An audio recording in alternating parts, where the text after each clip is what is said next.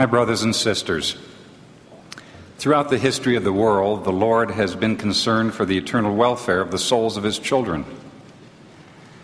Over the past 50 years, as we have heard, inspired leaders have taught welfare principles to help us plan ahead for difficult times that may come in our lives. The church has grown and is now spread over many countries throughout the world. But the strength of the church and the Lord's real storehouse is in the homes and hearts of his people.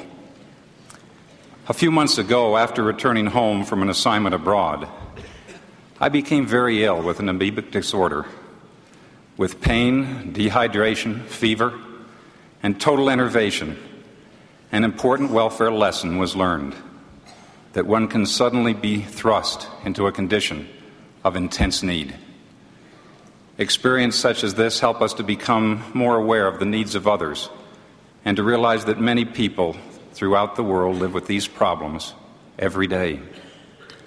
During the past few months, I've read and pondered the scriptures, as well as the discourses of welfare given at general conferences over 50 years.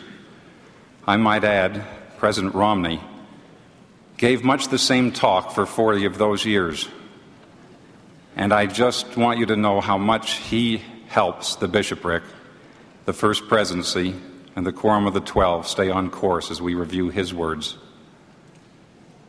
The great teachings of these priesthood welfare principles by many prophets who've gone before in this and other dispensations, and by living prophets here today, give us direction to conduct our lives. Welfare principles that are essential to our happiness and welfare development and spiritual development. I'd like to talk of seven that I've summarized over 50 years of welfare principles taught. First, the welfare principle is an integral part of the plan of salvation. Some have become confused about what welfare really means. Some approaches to welfare in the world foster idleness, give subsidies with no labor required, create a burden of debt, and promote greediness, an appetite for things of this world rather than the riches of eternity. Too often, rich and poor alike shut out their hearts to the divine attributes of love and compassion.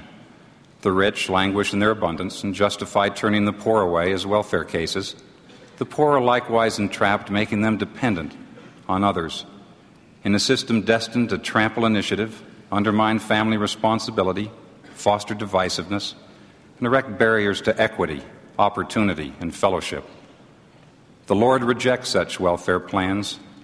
His plan meets the needs of all, however abundant or modest their circumstances his purpose is to provide for our eternal welfare, and the prime duty of help to the poor in body and spirit is not solely to bring temporal relief to their needs, but salvation to their souls.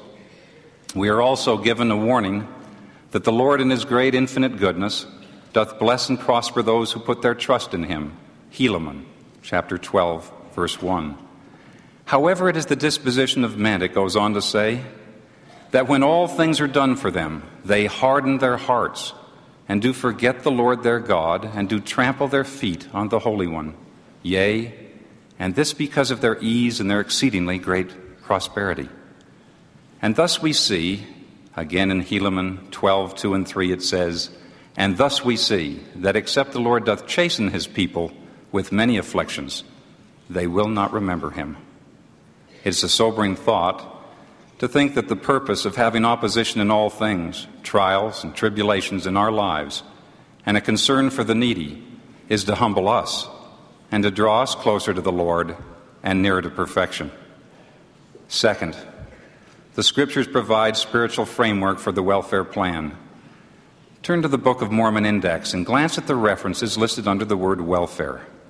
You will see, and the Spirit will testify, that the Lord's welfare plan focuses first and foremost on the eternal well being of his children.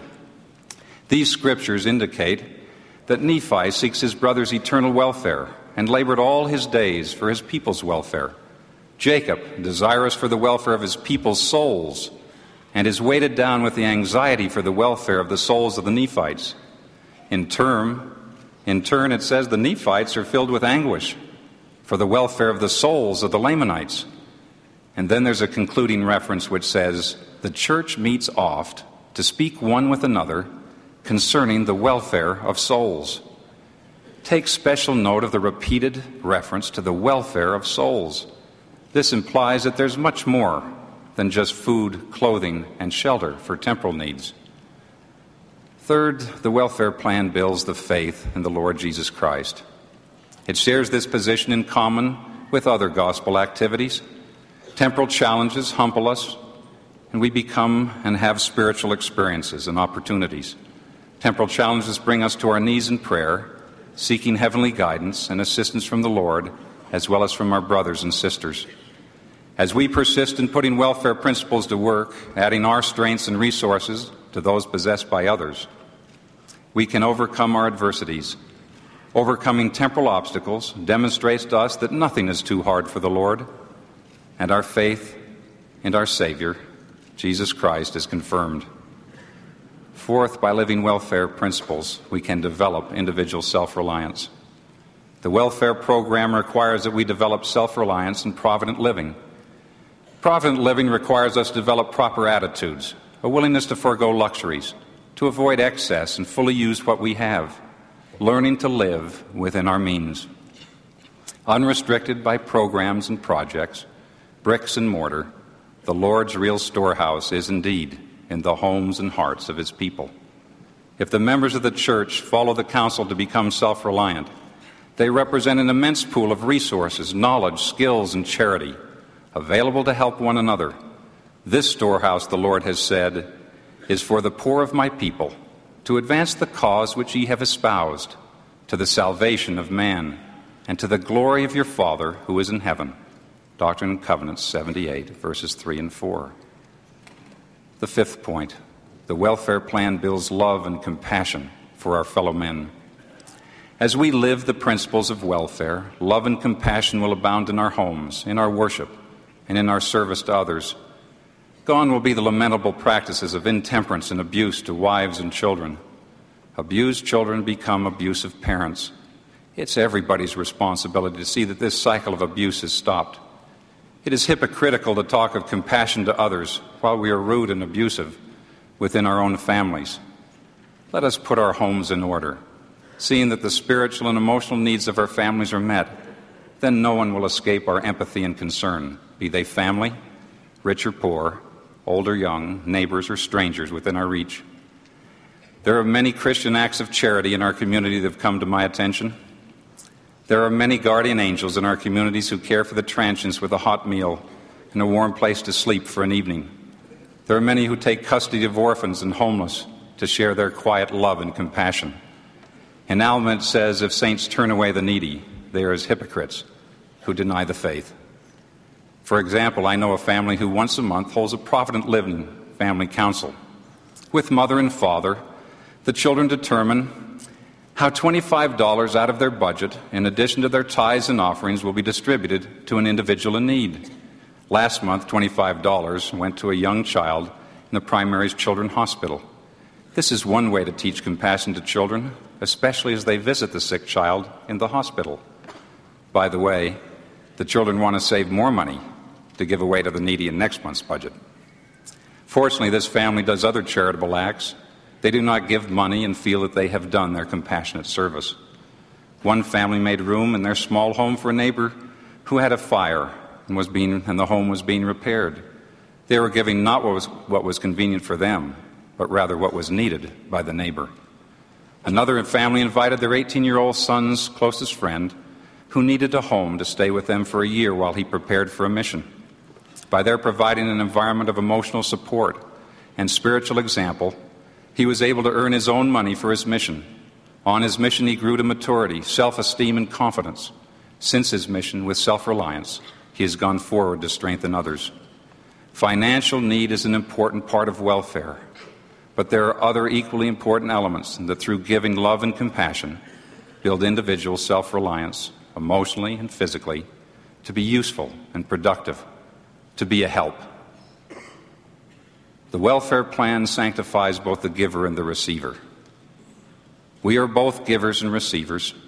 President Marion G. Romney has said there is an interdependence between those who have and those who have not. The process of giving exalts the poor and humbles the rich.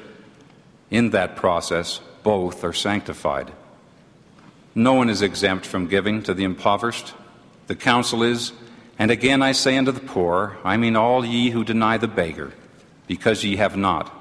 I would that you would say in your hearts, I give not because I have not, but if I had, I would give. Mosiah chapter 4, verse 24. No one is exempt from receiving. To the rich, the reality is, For behold, are we, are we not all beggars? Do we not all depend upon the same being, even God, calling on his name and begging for a remission of your sins? Again, that prophet Mosiah, chapter 4. We beg through the atoning sacrifice of Jesus Christ, where all men were given immortality and eternal life if they earn it. The last point the welfare plan builds a Zion people. Zion is characterized in Scripture as a city which the people were of one heart and one mind and dwelt in righteousness, and there were no poor among them. Zion is every man seeking the interest of his neighbor and doing all things with an eye single to the glory of God. Doctrine and Covenants, section 82. This promised Zion always seems to be a little bit beyond our reach. We need to understand that as much virtue can be gained in progressing toward Zion as in dwelling there. It is a process as well as a destination. We approach or withdraw from Zion through the manner in which we conduct our daily dealings, how we live within our families, pay an honest tithe and generous fast offering, seize opportunities to serve and do so diligently. Many are perfected upon the road to Zion who will never see the city in mortality. So, my brothers and sisters, when we think of welfare, let us think of the plan revealed by our Lord for the eternal welfare of our souls. It is a plan to build faith, love, compassion, self reliance, and unity to be one. When adapted to local needs throughout the world by vigorous priesthood leaders, the plan sanctifies both givers and receivers and prepares a Zion people. With these basic welfare principles today, we are being asked to teach and practice the doctrine of work, self reliance, provident living, giving and caring for the poor, to increase our generous fast offering donations to help those in need, to increase our compassionate service, involving the family in charitable acts of service to one another and to our neighbors.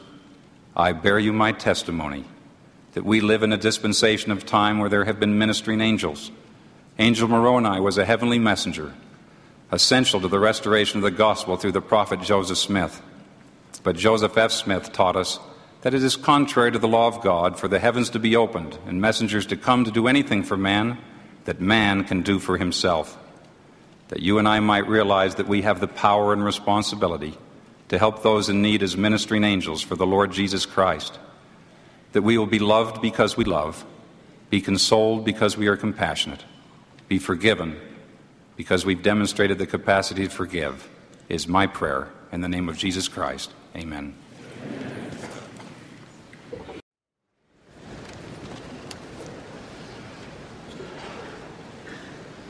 I have a duty to speak to you. Beyond that, it's a great privilege and a tremendous opportunity. And I seek the direction of the Holy Spirit. I have been so appreciative of this return missionary chorus who have sung to us this night. I have heard them and their kind sing all across this world. I wish that there were time for them to sing to us, Ye elders of Israel, come join now with me. They could do it in English English and American English and Australian English and New Zealand English and French and German and Irish and Italian, Portuguese, Spanish, what have you, Japanese, Korean, Mandarin, Cantonese, whatever. Thank you, brethren, for the music with which you have blessed us. What Brother Monson said and the presence of this chorus have set a theme for me. I spoke with a young man the other evening who was deeply troubled over the question as to whether he should go on a mission. He outlined a program of education which would be tremendously challenging. He spoke of his love for a beautiful girl and of a feeling that he could not leave her. He spoke of financial problems which would entail sacrifice. I told him that I could understand his feelings. I told him his concerns were similar to those of many others, including some I had experienced in my own life. At his age, I was in the university. It was the time of the worst economic depression in the history of the world. Unemployment in this area was about 35%. And most of the unemployed were husbands and fathers, since relatively few women then worked in the labor force. Very few missionaries were going into the field at that time. We send out as many in a week now as then went during the entire year. I received my bachelor's degree and planned on somehow attending graduate school. Then the bishop came with what seemed to me a shocking suggestion. He spoke of a mission. I was called to go to England, which at that time was the most expensive mission in the world. The cost per month was about the equivalent of what would be $500 now. We discovered that my mother, who had passed away, had established a small savings account to be available for this purpose. I had a savings account in a different place. And the bank in which I had mine failed, and there was then no government insurance program to cover its failure as there is now. My father, a man of great faith and love, supplied the necessary means, with all of the family cooperating at sacrifice. As I look back upon it, I see all of it as a miracle somehow the money was there every month. The work in that field was not easy, it was difficult and discouraging. But what a wonderful experience it was. In retrospect, I recognize that I was probably a selfish young man, man when I arrived in Britain. What a blessing it became to set aside my own selfish interests to the greater interests of the work of the Lord. I had the association of tremendous young men and women. They have become treasured friends whom I have known and loved now for more than half a century. The girl I left came to mean more to me while I was away. Next spring, we shall commemorate our 50th wedding anniversary. How profoundly grateful I am for the experience of that mission. I touched a few lives who have, over the years, expressed appreciation. That has been important. But I've never been greatly concerned over the number of baptisms that I had or that other missionaries had. My satisfaction has come from the assurance that I did what the Lord wanted me to do and that I was an instrument in His hands for the accomplishment of His purposes. In the course of that experience, there became riveted into my very being a conviction and knowledge that this is in very deed the true and living work of God, restored through a prophet for the blessing of all who will accept it and live its principles. There may be a few young men in this vast audience tonight who may be wondering ever so seriously whether they should go on missions. There may be a scarcity of money. There may be compelling plans for education. There may be that wonderful girl you love and feel you cannot leave. You say to yourself, the choice is mine. That is true. But before you make a decision against a mission, count your blessings my dear friend, Think of all the great and marvelous things you have your very lives, your health, your parents, your home, the girl you love. Are they not all gifts from a generous Heavenly Father? Did you really earn them alone, independent of His blessing? No. The lives of all of us are in His hands. All of the precious things that are ours have come from Him, who is the giver of every good gift. I'm not suggesting that He will withdraw His blessings and leave you bereft if you do not go on a mission. But I am saying that out of a spirit of appreciation and gratitude and a sense of duty, you ought to make whatever adjustment is necessary to give a little of your time, as little as two years, consecrating your strength, your means, your talents to the work of sharing with others the gospel, which is the source of so much of the good that you have. I promise that if you will do so, you will come to know that what appears today to be a sacrifice will prove instead to be the greatest investment you ever made. Let there be no hesitancy in your decision. Live worthy of a call and respond without hesitation when that call comes.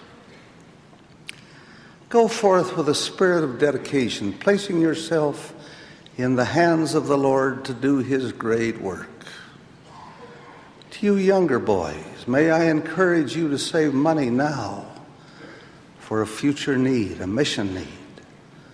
Put it in a place where it is safe, not in a speculative account where it may be endangered. Consecrate it for this great purpose and let it not be used for any other. Prepare yourselves, attend seminary and institute prayerfully read the Book of Mormon. I hear much these days of costly youth excursions to exotic places during spring breaks and at other times.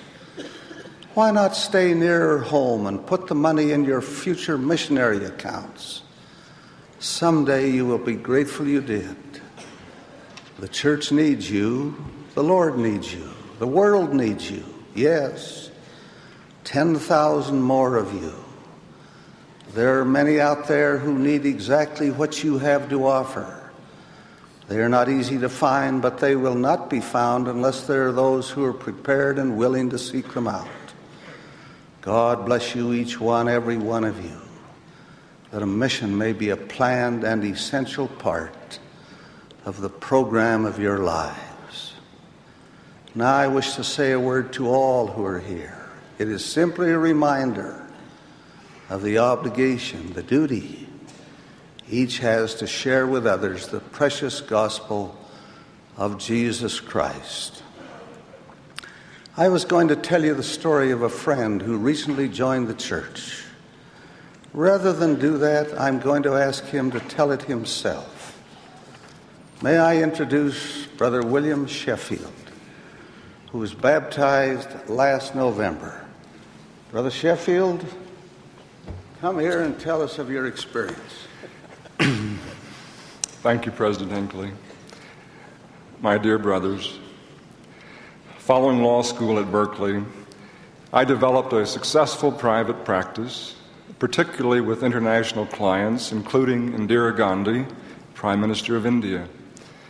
For years as a lawyer, I had sought a judicial appointment the day the governor of California called to say I had been appointed to the Superior Court was exhilarating and filled with visions of perhaps someday even the Supreme Court. But now, less than two years as a judge, and after just purchasing a new home, we were leaving this near idyllic life. I had heard the Lord call me to the seminary. In response, my wife and I agreed that from then on, we would always trust in the Lord, agreeing to be as leaves in a stream. Two leaves in His stream, obeying His call, wanting more than anything else to follow him. But I had not always followed Christ. For many years, I was uncertain who he was or how I could get close to him. Almost daily, I silently asked myself Is there a purpose to life? Why am I here? Where am I going? Is the meaning of life found in chasing after the most pleasurable way to get through it? Or is there something more? My Christian friends told me all I had to do was knock, and the door will be opened unto you. Seek, and ye shall find. I began knocking, and as I knocked, the Lord answered. Like a seed growing within me, the gospel began taking over my life. I felt the Spirit calling me. I applied at the Yale Divinity School and was accepted. I resigned my judgeship. We rented our home in Southern California and headed to New Haven, Connecticut. I was in the Divinity School, though not yet a member of any church. Arriving in New Haven, we began searching for a home near the campus. However, the Lord had other ideas. Try as we did, we could not find the house we wanted near Yale. Looking back, I now know why. The Lord wanted us in a very special ward, about 40 miles south of Yale, the New Canaan First Ward. Many miracles later, we found ourselves attending our first sacrament meeting in this ward. We were received as though we were expected. We had not been inside the building longer than about five minutes when we were introduced to the bishop and his counselors and invited to a dinner party that week.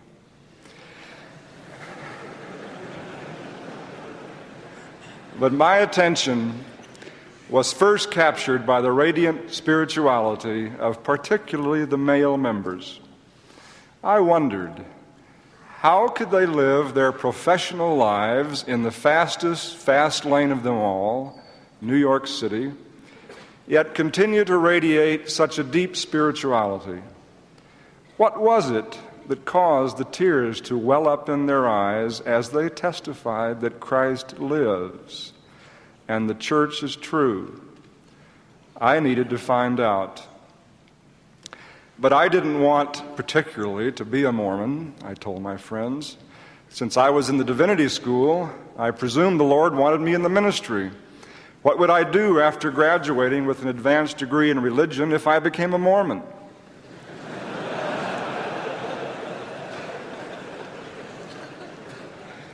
Yet, I wanted to be the leaf in a stream I had promised the Lord I would be when we left California.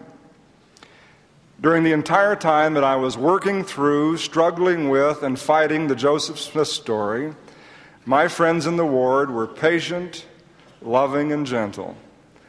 Every time I would tell the bishop that Joseph Smith's story was more Disney than Disney, he would tell me, maybe so, but it's all true.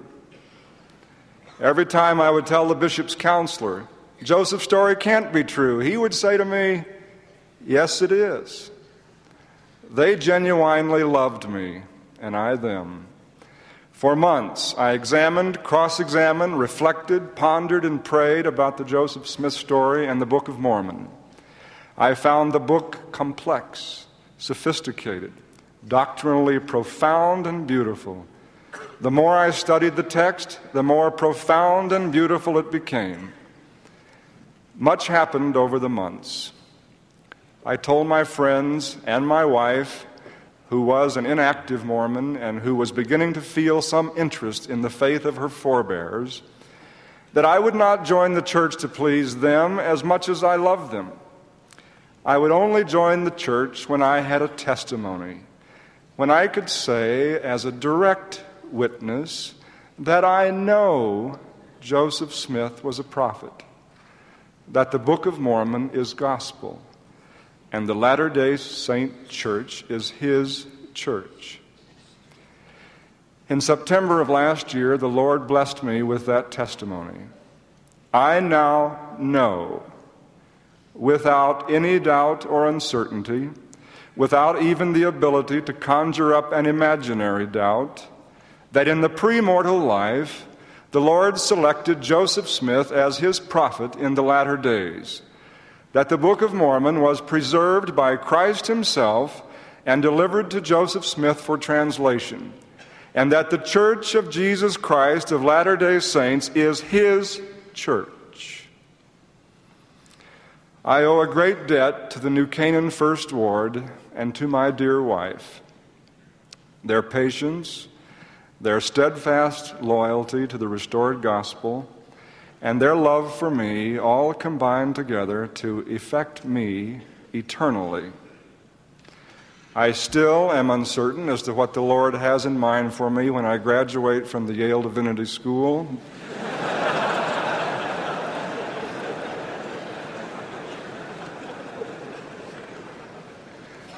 but I know this my wife and I will always continue to serve God in His church as leaves in a stream. I say this in the name of Jesus Christ. Amen. Thank you, Brother Bill. I think the message of this good man is true. I'm convinced that there are many, many thousands of men such as he who, with warmth and welcome, can be led to the eternal truth of the restored gospel of Jesus Christ. They're looking for something better than they have.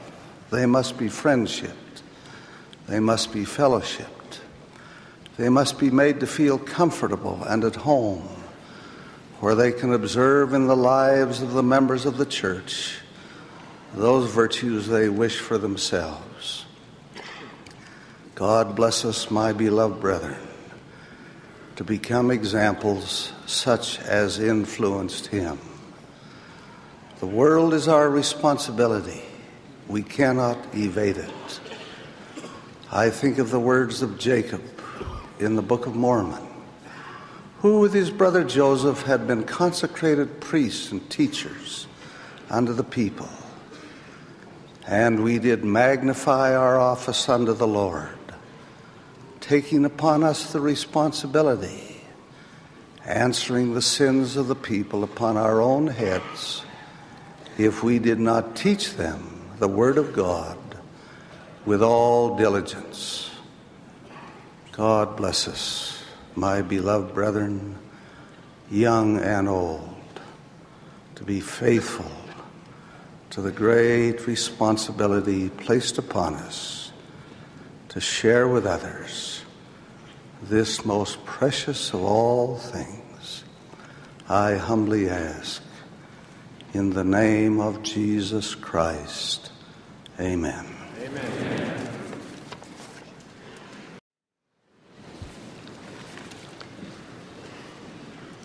Elder Neal A. Maxwell of the Quorum of the Twelve Apostles has just spoken to us.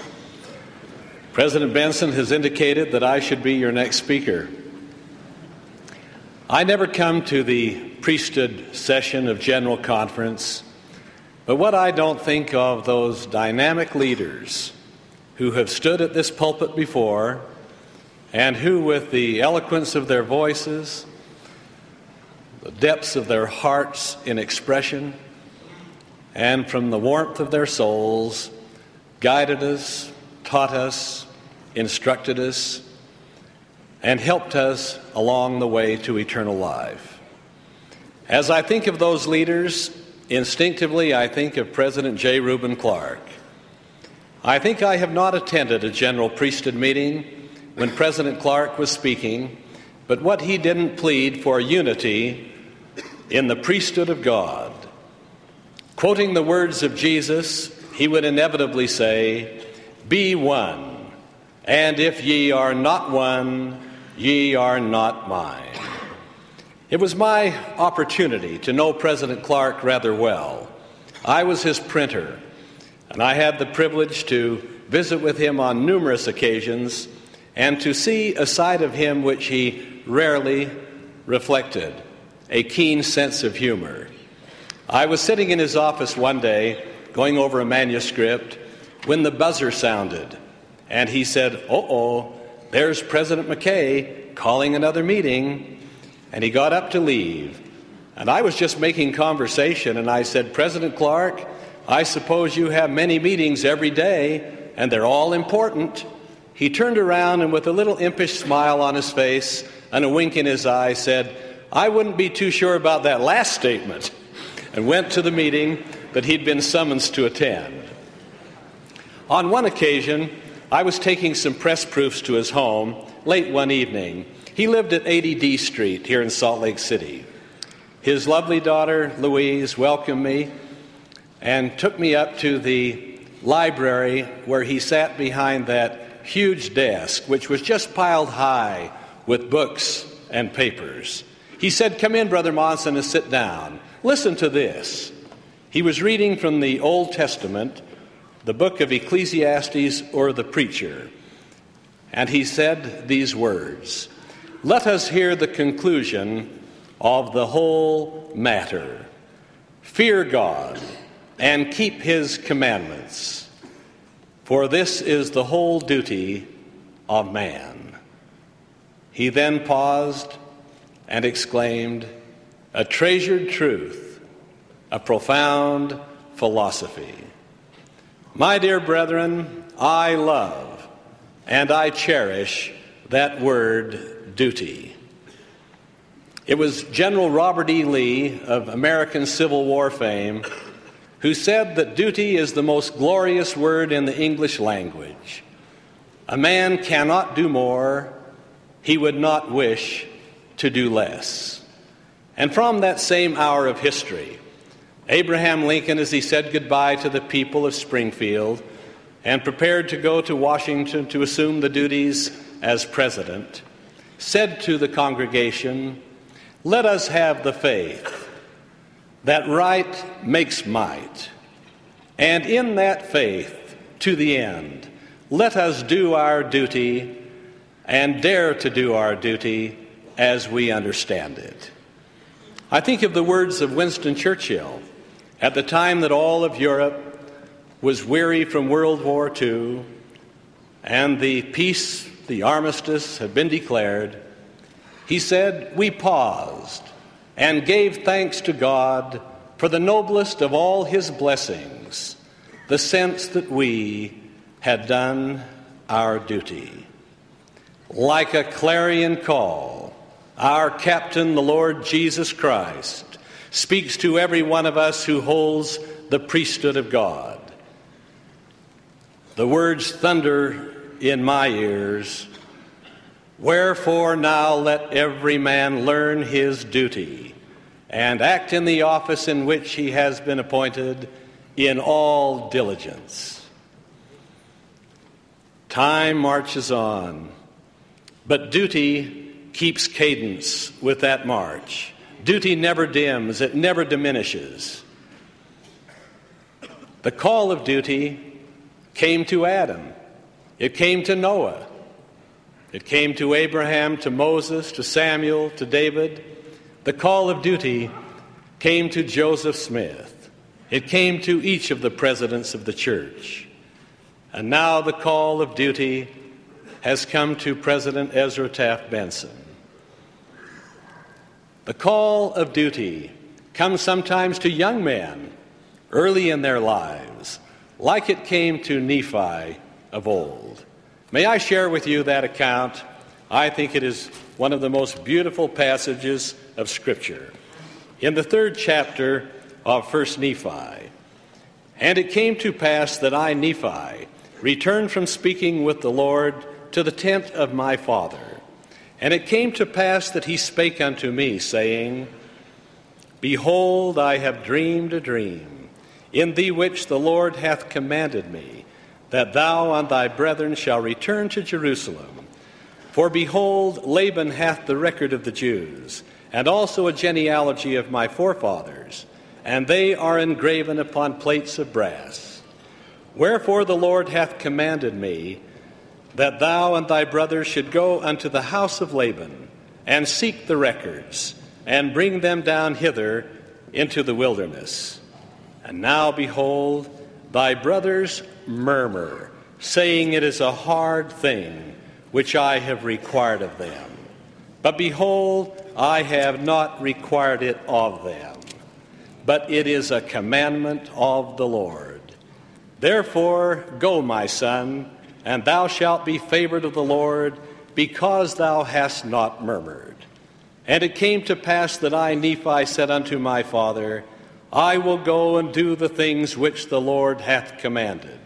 For I know that the Lord giveth no commandments unto the children of men, save he shall prepare a way for them, that they may accomplish the thing which he commandeth them. Brethren, when the calls of the priesthood come to you and to me, perhaps to be a ward clerk, maybe the advisor to a teacher's quorum, maybe the instructor of an elder's quorum, a home teacher, I hope that we would not be among those who murmur and say this is a hard thing we've been commanded to do. Rather, I would hope that we would be like Nephi. I will go, I will do, and the Lord will bless us. Someone once said that the wisdom of God oftentimes appears as foolishness to man. But the greatest single lesson we can learn in mortality is that when God speaks and a man obeys, that man will always be right. John Taylor, president of the church, put us on notice. He said, If we fail to magnify our callings, God will hold us accountable for those whom we might have saved had we done our duty. The call of duty came to John E. Page in the days of the prophet Joseph Smith. Brother Joseph came to him and said, I'm calling you on a mission to Canada. John E. Page, I suppose, did the equivalent thing of murmuring. He said, uh, Brother Joseph, I can't go on a mission to Canada. I don't even have a coat to wear. Now, that's a pretty good excuse for not going to Canada. But then the prophet Joseph, unruffled, turned to him, took off his own coat, handed it to John E. Page, and said, Here, take this, and the Lord will bless you. John E. Page went on that mission to eastern Canada. He served for two years. He walked almost 5,000 miles during that time and baptized 600 people. He went and he served. One has said, until willingness overflows obligation, men fight as conscripts rather than following the flag as patriots. Duty is never worthily performed until it is performed by one who would gladly do more if only he could. I slept and dreamt that life was joy. I awoke and found that life was duty. I served, and lo, duty was joy. This will be our opportunity. The call of duty, said President George Albert Smith, comes from our Heavenly Father. This patient, this quiet, this modest president of the church. He said, Brethren, to do your duty, first find out what the Lord wants, and then, with the power and the strength of your holy priesthood, so magnify your callings among your brethren that others will be pleased to follow you. We've heard that expression, magnify your calling. Have you ever wondered what it meant? When we magnify a calling, we build it up in dignity and importance so that the light of heaven may shine through our performance to the gaze of other men. An elder magnifies his calling as an elder when he learns what his duties are and then when he performs them. As with an elder, so with a deacon, a teacher, a priest, and every office in the priesthood. Learn our duty and act in our appointed office. The call of duty came to me to serve as a young bishop back in 1950. I studied diligently the scriptures. I particularly liked reading the Apostle Paul's epistle to Timothy on what the requirements of a bishop were. I even read the general handbook. It was smaller then than it is now. But I think I gained the greatest help from one of the general authorities who came to a priesthood leadership meeting, stepped to a chalkboard, and outlined the duties of a bishop. I would hope, brethren, that as leaders we would step to chalkboards and outline the duties of deacons and teachers and priests and all who hold the priesthood, the scriptures being our guide. In that outline, the first call was that the bishop is the presiding high priest and the father of the ward. Second, he is the president of the Aaronic priesthood. Third, he is responsible to care for the poor and the needy. Fourth, he is the one who receives the tithing and is responsible for the funds and likewise the records of the ward. And fifth, he is the common judge in Israel. Those outlined duties are understood. But I received a letter from church headquarters back at that time, which was a little more challenging to me. The Korean War had just burst forth, and a letter to all bishops said each bishop is to supply each serviceman in his ward with a subscription paid in advance to the Improvement Era, to the Church News, and write a personal letter to each serviceman every month. I thought to myself, do the brethren know that I have 23 servicemen in this ward of 1,080 members? A letter every month? Do they know we have no money? Fortunately, I trusted in the Lord. The money came from the high priests in the 70s. The subscriptions were arranged. But writing that personal letter to 23 servicemen every month did not really become a drudgery. It became a joy and a blessing for me. I still have some of the copies of those letters and the responses which came from them. I still get a little teary eyed when I read of a soldier's pledge to do his duty, a sailor's determination to keep faith with his family.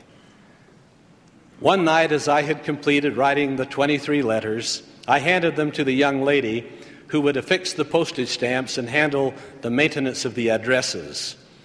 She turned to me as she looked at one envelope and said, Bishop, don't you ever get discouraged? I said, No, I don't. Why? She said, Here is another letter to Thaddeus Bryson Jr. This is the 17th consecutive monthly letter that you've sent to him without a reply. I said, Well, send it along. Maybe it will work. And it did. I received a reply to that letter. I have it here with me tonight, dated December 25th, 1953. It was postmarked APO San Francisco. He was serving on a remote island in the Pacific, Christmas, homesick, missing family and friends. He had been among the less active when he went in the service. But he began his letter this way Dear Bishop, I ain't much at writing letters. I could have told him that 17 months sooner. but he went on to say that he appreciated the magazines, the newspaper, that he had been ordained a priest by his servicemen's coordinator. And then he said, Most of all, I appreciate your letters. I thought of the couplet Do your duty, that is best, leave unto the Lord the rest. Years later, I was attending a conference at the Cottonwood Stake in Salt Lake City when Elder James Faust was presiding there. The theme was taking care of our servicemen.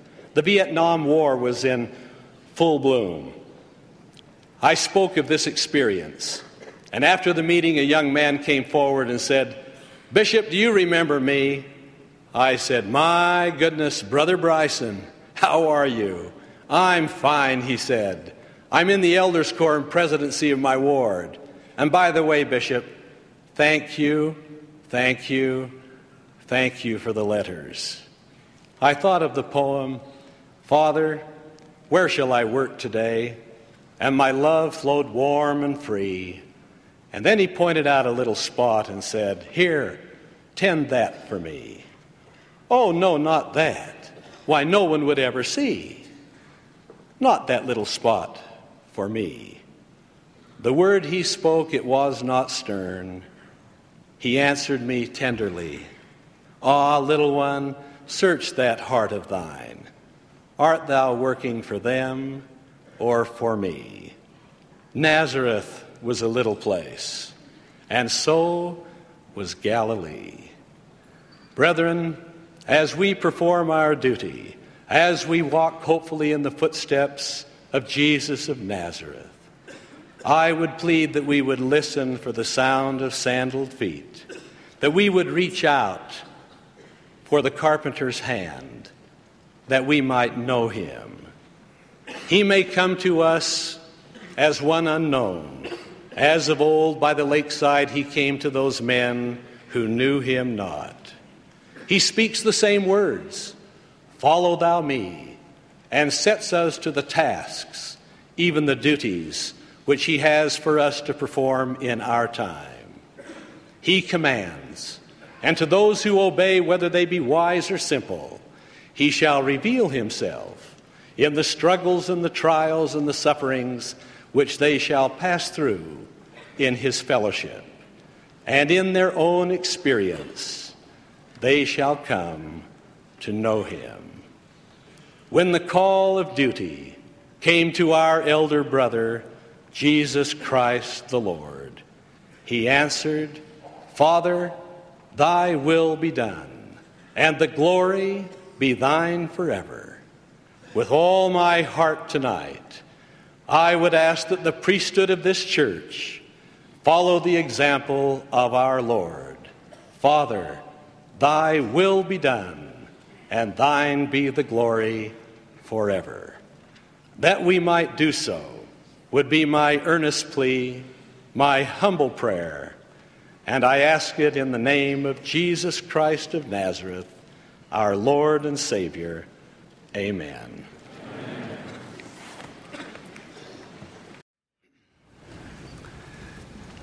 My brethren, what if in tomorrow's newspapers and on television scholars excitedly announced that dozens of pages of startling and significant writings, including those of Enoch, Abraham, and Moses, had been found?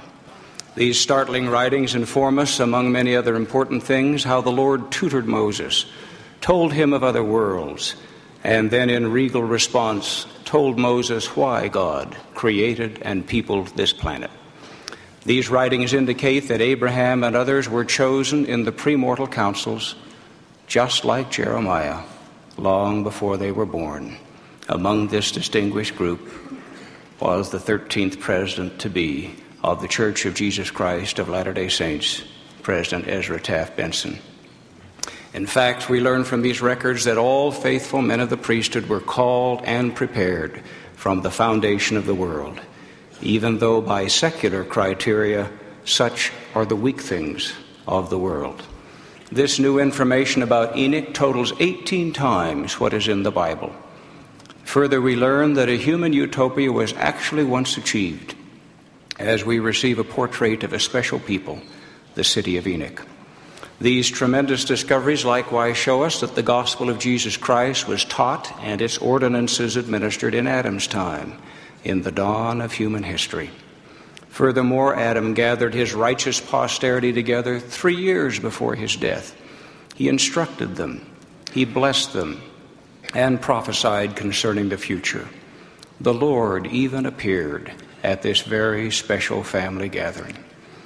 Given such sobering and liberating discoveries, would not we and many others be deeply impressed and very attentive? Would there not be a stir much, much larger than that which has accompanied the finding of the Dead Sea Scrolls or other ancient writings? The secular world, of course, would pay only passing heed and would quickly return to the pressing cares of the world. As you already know, brethren, these finds are but a portion of the abundant restoration reflecting the remarkable ministry of the prophet Joseph Smith, through whom there was such an outpouring. Traversing these truths requires more than a casual stroll up sloping foothills, taking us instead up the breathtaking ridges of reality to an Everest of understanding. And on a clear day, we can see forever. The Bible in our present format totals just under 1,600 printed pages from multiple authors. To these have been added nearly 900 other printed pages of Scripture through the prophet Joseph Smith, more than from all the writings of Moses, Paul, Luke, and Mormon combined as these are available today illustrating the quantitative significance of what has come to us through the restoration. Cited in these brief remarks are only a few verses, the equivalent of only three or four printed pages in our current scriptures. But what enormous qualitative significance is represented. Before the restoration, the void was very real. Prior to meeting Joseph Smith, Brigham Young said he would have crawled around the earth on his hands and knees to meet someone like Moses who could tell him anything about God and heaven. Through Joseph Smith, we have additional pages from Moses about God and heaven. We have only to reach to the bookshelf or go to priesthood meeting. Perhaps the way is almost too easy and too simple. We might be more appreciative if on hands and knees only by searching the scriptures, not using them occasionally as a quote book, can we begin to understand the implications as well as the declarations of the gospel. For instance, three verses from Alma, advising of premortal preparations and calls, officially broke centuries of silence about mankind's premortal existence. In 1833, further confirmation came. Not only was Jesus in the beginning with God, but man was also in the beginning with God. Intelligence or the light of truth was not created or made, neither indeed can be. We can thus sing, O my Father, with real intent and assurances of real belonging. In 1832, Jesus, who was seen on this rapturous occasion, was accompanied by a voice bearing record that Jesus created this and other worlds, whose inhabitants are begotten sons and daughters unto God. Brethren, how can we truly understand who we are unless we know who we were and what we have the power to become? How can there be real identity without real history? How can one understand his tiny individual plot without knowing even a little about Father's grand galactic plans. In 1833, information also came indicating Jesus grew from grace to grace until he received a fullness. This is so helpful, especially in view of how the Father and the Son have encouraged us afresh to become more like them by developing the requisite qualities in our lives. What Jesus taught in his Sermon on the Mount about striving for this grand goal was said in earnest. Moreover, having been advised that we are to become childlike, we are firmly and specifically told of the attributes needed. In so striving, each man of the priesthood will love his wife and bless his children. He will be a true patriarch, having the authority of example as well as the authority of the holy priesthood. We learn from terse verses that we are not hapless, helpless victims of original sin.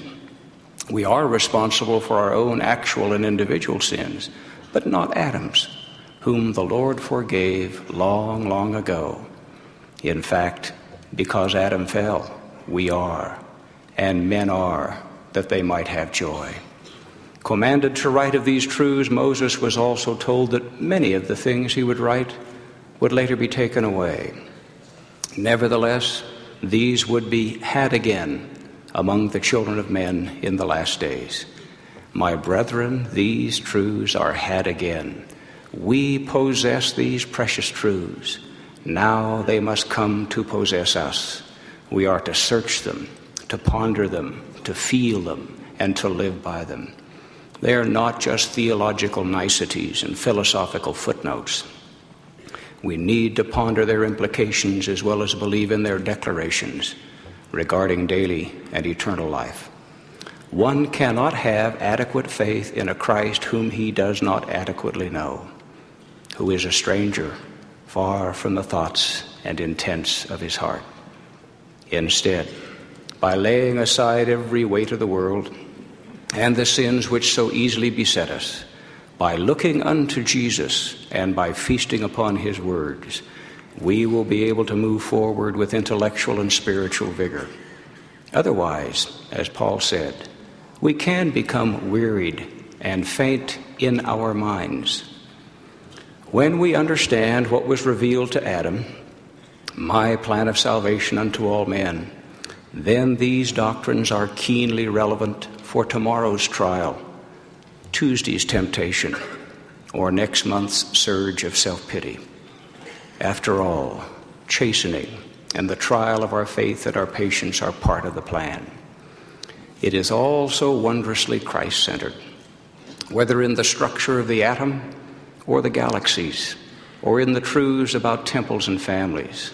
For those who have eyes to see, all things from the beginning of the world bear record of God. They are designed to point us to Christ, typifying Him, so that we might follow Him, have faith in Him, and keep His commandments.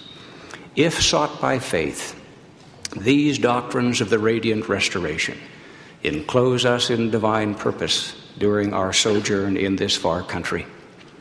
Like the prodigal son who came to himself, we thus receive needed perspective and direction as we also begin to arise and to go to our Father. The initial labor we have to perform with regard to these doctrines is only to look, firmly averting our gaze from the comparative slums of the secular world with its grabbiness and grubbiness. The gospel, in fact, gives us glimpses of a far horizon, revealing a glow from the lights of the city of God. It is a place of happy countenances where justice and mercy, as well as righteousness and truth, are constant companions. Herein, gentleness and generosity prevail and without compulsory means. Coarseness and selfishness are unknown, belonging to a previous and primitive place. Here, envy would be a sore embarrassment. Neighbors are esteemed as self. This city, where all the residents keep the first and second great commandments, is a community of striking individuals who are of one heart and of one mind. We will not be strangers in the city of God. We were there before. When the morning stars sang together and the sons of God shouted for joy at the prospects of this stern but necessary mortal existence. What we sang then was doubtless an anthem of praise far greater than the Hallelujah chorus, more glorious than Moses and Israel's song after crossing the Red Sea. Wonder is added to wonder as temples and scriptures tell us of still other worlds, of a universe drenched in divine design, with, as it were, spiritual cousins in the cosmos. When we see things as they really were, really are, and really will be, dispensations are merely seasons. New friendships are but relationships resumed and prophets sent forth on their errands from the Lord reflect associations which arc across the ages as they later rendezvous on mountain tops and hills, in woods, fields, groves, and even jails. We are not now ready for all the things the Lord has prepared in the city of God for them that love Him. Our present eyes are unready for things which they have not yet seen, and our ears unready for the transcending sounds and music of that city. The trek will be proving and trying, Faith, patience, and obedience are essential. But he who completes the journey successfully will be immeasurably added upon, and he who does not will have subtracted from the sum of his possibilities. When we arrive home, we shall be weary and bruised, but at last our aching homesickness will cease. Meanwhile, our mortal homecomings are but faint foreshadowings of that homecoming. Brethren, these plain and precious doctrines restored in our time through the prophet Joseph Smith are pulsating with perspective and are so light intensive, like radioactive materials, they must be handled with great care. To life's great questions about identity and meaning come the restoration's resounding answers. Accompanying these yes yeses are the necessary no nos. These restored truths are not mysterious, but wondrous. These truths do not represent the gossip of the galaxies, but instead the universe's simple, stunning secrets, such as those God shared with Enoch, Abraham, Moses, and Joseph Smith, a few of which have been noted. Nothing could be more relevant, more resplendent, more true. Praise to the man who communed with Jehovah. We are Joseph's spiritual heirs, called ages and ages ago, in the there and then, for duties which await us here and now. Men and young men of the priesthood, let us be about those duties as doers and messengers. The gospel message is worthy of work performed by a man like Ether from the morning even until the going down of the sun. This work is worthy of sacrifice and courage like that of Abinadi. He suffered death by fire saying, After I finish my message, then it matters not. Doers, said Jesus, will know that these doctrines are of God. Therefore, do not be surprised when non doers scoff. Do not be surprised either if these doctrines unsettle some. Such was the case when the ancient apostles filled Jerusalem with their doctrines. And when Jesus focused his hearers on doctrines they were astonished at his doctrines. The only cure for the doctrinal illiteracy of those who murmur will be to learn doctrine. Brethren, given the grandness of the restoration, my heart is brim with joy. I apologize for my inability to speak of Jesus as he deserves, being able to speak only the smallest part which I feel. Yet, even so, there is music in my soul today, a carol to my King, and Jesus, listening, can hear the songs I cannot sing. In the holy name of Jesus Christ, amen.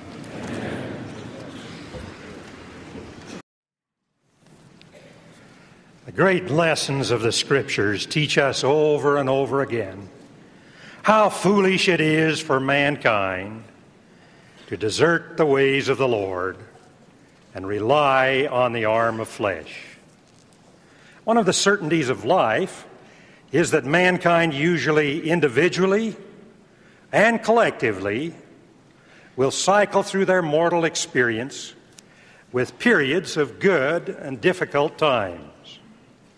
How many of our family histories contain a paragraph similar to this?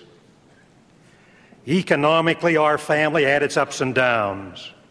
Like many, we did well during the 1920s. My father started making lots of money in real estate, in addition to his other businesses. For a few years, we were actually wealthy. But then the Depression came. No one who has ever lived through it can ever forget. My father lost all his money, and we almost lost our house. I remember asking my sister, who was just a couple of years older, whether we would have to move out and how we could find somewhere else to live. The anxiety I felt about the future is still vivid in my mind. Bad times are indelible. They stay with you forever. But as surely as we can rely on change being part of life, there is also the absolute assurance that we are children of an eternal Father in heaven. And as the supreme example of a kind and loving Father, He has charted a well defined course for His children to follow, the destination of which is the blessing of returning to His presence. He has marked the path with true principles which will stand the test of time. In this session of General Conference this afternoon, we have been reviewing welfare principles as they have been revealed to us for our application over the last 50 years. There is one additional principle so basic to this whole welfare plan, which I would like to discuss with you this afternoon. It is the law of the fast. I always marvel as I study the principles the Lord has designed for us to follow, how simple they are in concept, how easy they are to administer, and how compliance always brings forth additional blessings. The law of the fast is basic in the church. Isaiah declared, Is not this the fast that I have chosen? Is it not to deal thy bread to the hungry? Like many other biblical practices, it was restored by the Lord in our day through the prophet Joseph Smith. The law of the fast has three great purposes. First, it provides assistance to the needy through the contributions of fast offerings, consisting of the values of meals from which we abstain. Second, the fast is beneficial to us physically.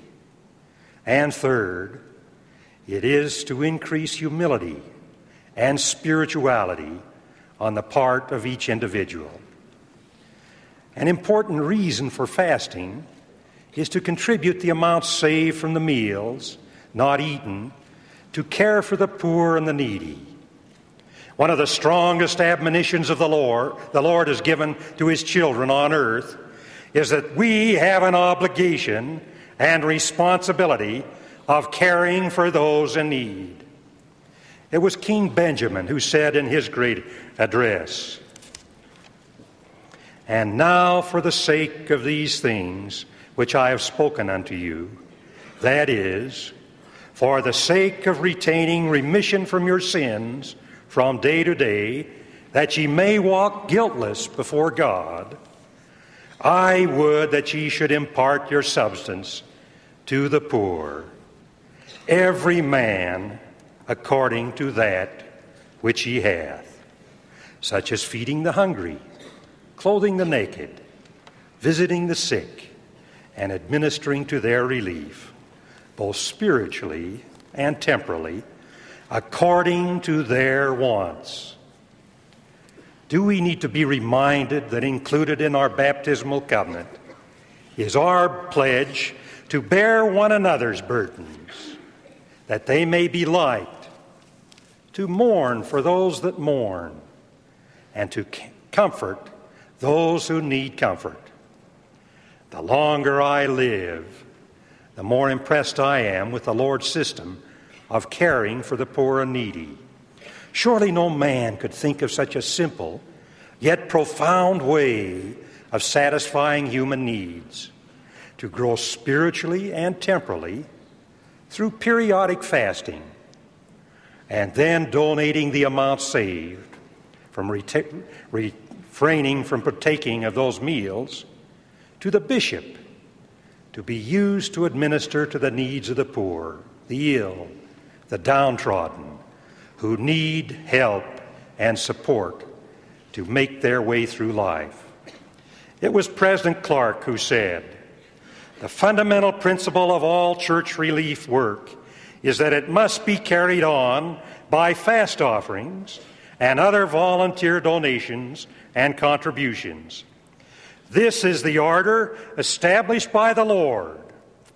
Tithing is not primarily designed for this purpose and must not be used except in the last extremity. Through re- religious history, we have found how the Lord blesses the people when they reach out and care for the poor and the needy. In the days of Hezekiah, we read this in the Scriptures And concerning the children of Israel and Judah, they also brought in the tithe of oxen and sheep, and the tithe of holy things, which were consecrated unto the Lord their God, and laid them by heaps. And when Hezekiah and the princes came, and they saw the heaps, they blessed the Lord and the people of Israel. Then Hezekiah questioned with the he- uh, priests and the Levites concerning the heaps. The answer was Since the people began to bring the offerings into the house of the Lord, we have had enough food and have left plenty, for the Lord has blessed his people, and that which is left is a great store. We have said a lot today about President Romney and what he has declared about the welfare program. Could I add just another? I am thoroughly in harmony with what the bishop said about our need to contribute liberally to fast offerings and to every other fund that the church officials call upon us to contribute to. I am a firm believer that you cannot give to the church and to build up the kingdom of God and become any poorer financially. I remember a long time ago, over 50 years, when Brother Ballard laid his hands on my head and set me apart to go on a mission. He said in that prayer a blessing that a person could not give a crust to the Lord without receiving a loaf in return. That has been my experience. If the members of the church would double their fast offering contributions, the spirituality in the church would double. We need to keep that in mind and be liberal in our contributions.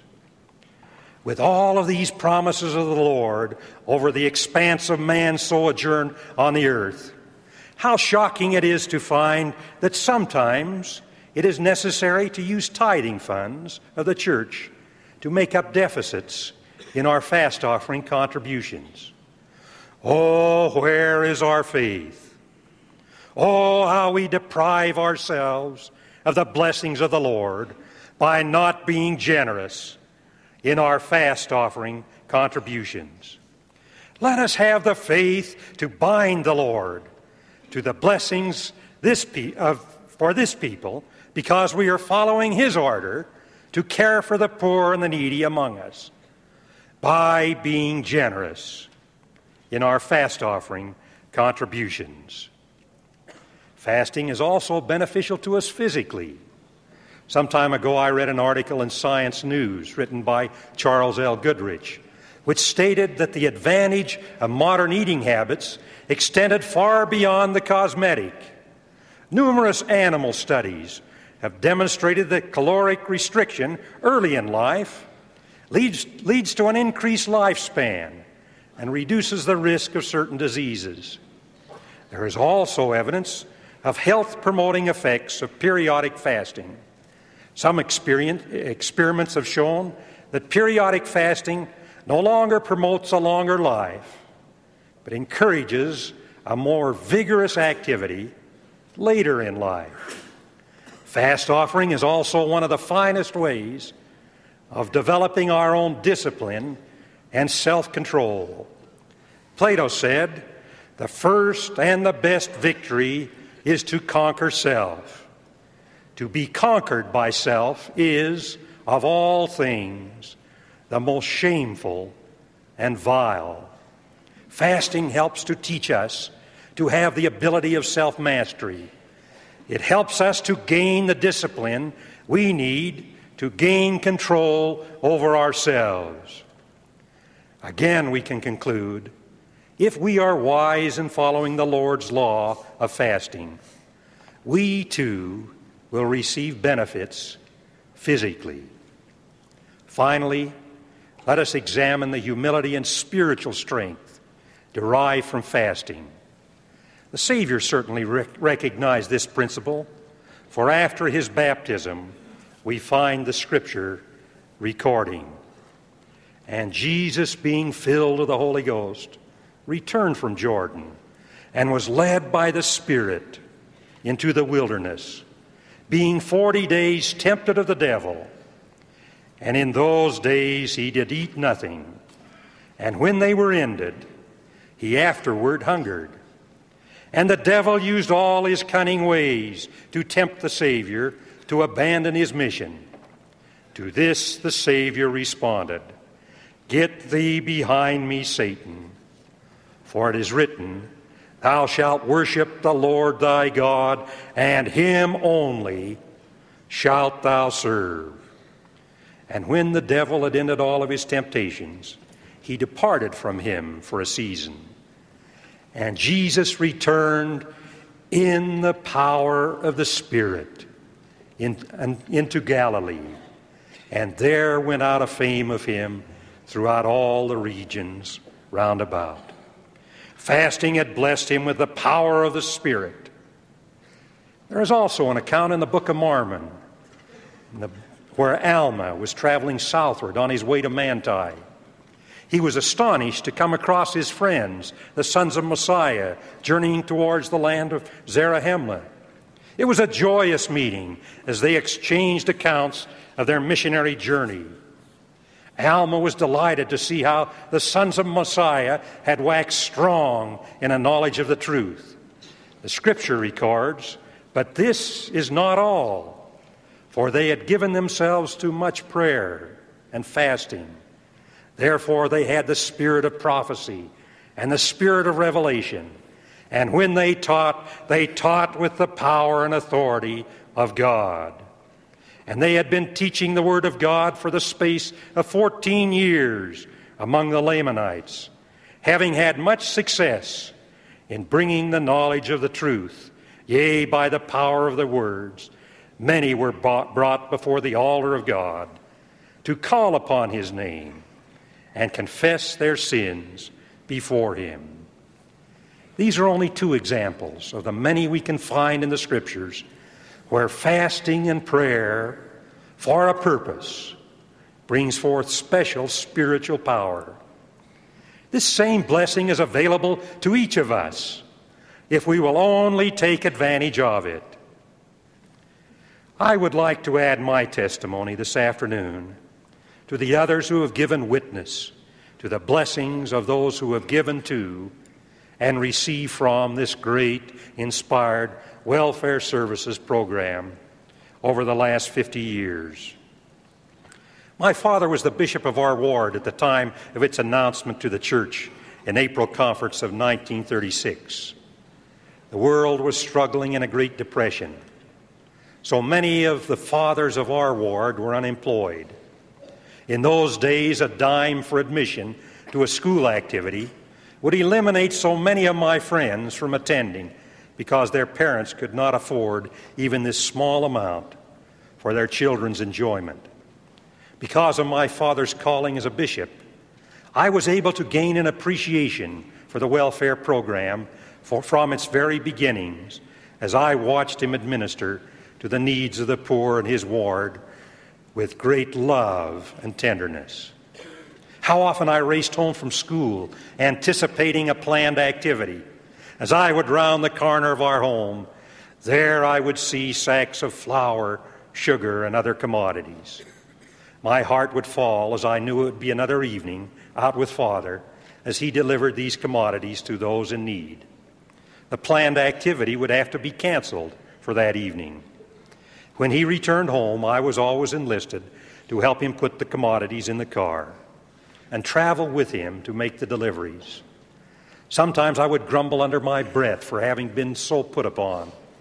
But then I would have the remarkable experience of watching the light come back into the eyes of a depressed family as food was brought into their home. I always returned home from these experiences with an exhilarated feeling of watching the church in action as it was caring for its poor and its needy through fast offerings and good, kind priesthood leaders. May the Lord continue to bless us with the faith to follow the inspired leadership He has provided for us here on earth, that we may fulfill our obligations and responsibilities and be blessed by His hand, both spiritually and temporally, as we follow His plan, is my prayer in the name of Jesus Christ. Amen.